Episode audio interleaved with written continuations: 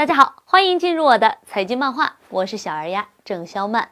红极一时的前中国女首富周群飞，想必大家是有所耳闻的。这位女首富可真的不简单，她的成功史呢，就是一部心灵鸡汤，给不少漂泊在外的游子打了一剂鸡血。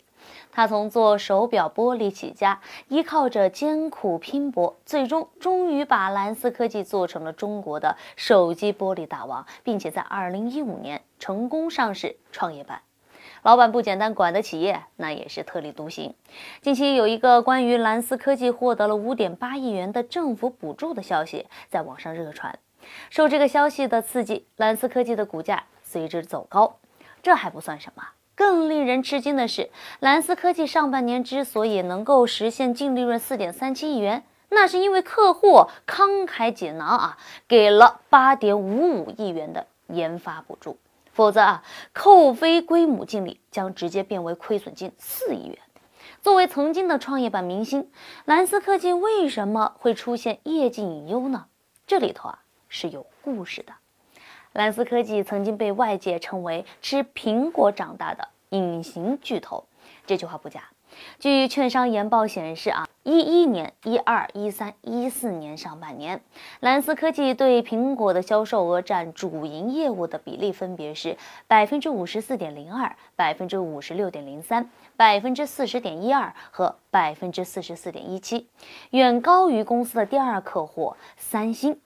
过度依赖苹果。让蓝思科技的业绩随着苹果的手机销量那是起起伏伏啊！就拿二零一六年举例，二零一六年的三季度，苹果公司公布了财报，显示净利润为七十八亿美元，同比下滑百分之二十七。巧合的是，蓝思科技公布的财报显示净利润比去年同期下降了百分之四十到百分之六十五。此外，二零一八年一季度，蓝思科技受到苹果手机销量下滑的影响，净利大降五成。虽然蓝思科技一直向外面啊是这么宣传，自己是苹果的供应商，可它的竞争对手如同猛虎一般，不断的占领市场。总裁助理曾经表示，自己才是苹果和三星的宠儿。他高调地说：“根据保守估计。”百分之六十的苹果触屏玻璃屏幕和超过百分之六十的三星触屏玻璃屏幕均由伯恩光学供应。如果事实属实，那么意味着它已经取代蓝思科技，成为了苹果最大的盖板玻璃加工厂商。而实际上，跟蓝思科技的竞争啊，不只是这伯恩光学、富士康、厦门 TPK 等等大型代工企业，那都是。玻璃盖板的巨头，有媒体就说了，行内已经有其他竞争对手抢了蓝思科技的大半江山。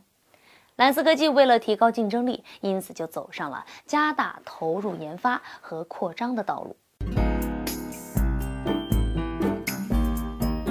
购买了《浩熙投资笔记》的小伙伴注意了，昨天更新了《浩熙投资笔记》第二季升级版的第二期，别忘了看哟。有任何问题都可以在下面评论和我们交流互动。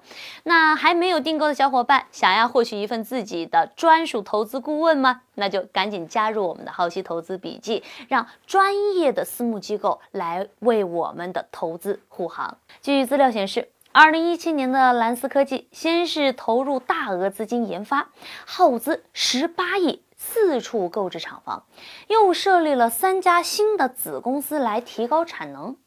而是我，那可是有利有弊的，扩张也得花钱。公司上半年现金及现金等价物减少了十五点七亿元，失血严重啊！公司在营收增长百分之二十五的情况下，经营性现金流下降了百分之五十五点一七，看起来不太妙。此外，大举的扩张也使得蓝思科技负债大幅的增长。二零一八年半年报显示，蓝思科技上半年短期借款环比增加二十三点四亿。值得关注的是，蓝思科技在扩大产能的同时，市场行情在不断的发生变化。即使蓝思科技寻求去苹果化，转而跟 OPPO、华为、vivo、小米等等品牌合作，来弥补国际市场的失利，它所面临的不确定性还是比较大的。一个是市场萎靡。根据工信部旗下中国信息通信研究院的数据显示，去年中国智能手机出货量为四点六一亿部，同比下降了百分之十一点六。而最新的数据显示，今年第一季度中国智能手机市场延续了颓势，出货量为八千一百八十七万部，同比下降百分之二十七。第二个呢是国内市场利润低。安卓机型啊更新太快，市场瞬息万变，说不定作为供应商的蓝思科技刚刚做完试制，产品良率还在爬坡，这客户已经在力推另一款新品了。这也难怪，蓝思科技董事长周群飞直白地说，内销客户产品毛利率低于国外的大客户。那说到这儿啊，咱们德林社有个疑问。当产品供大于求且面临多个竞争对手的时候，蓝思科技未来又该靠什么来保证利润呢？不过周老板有底气，他承诺过全年实现百分之三十五的净利润增长。蓝思科技紧接着也解释道，下半年良率上升以后，毛利率还存在一定的上升空间。梦想总是要有的，万一实现了呢？这不，听说最近苹果出了新机，这会是蓝思科技的救星吗？在这里有最有爆点的财经资讯，在这里不定期为大家送出学习资料，在这里德林社的暖心大家庭陪你一起成长，快关注德林社吧，和我们一起在投资的路上修行。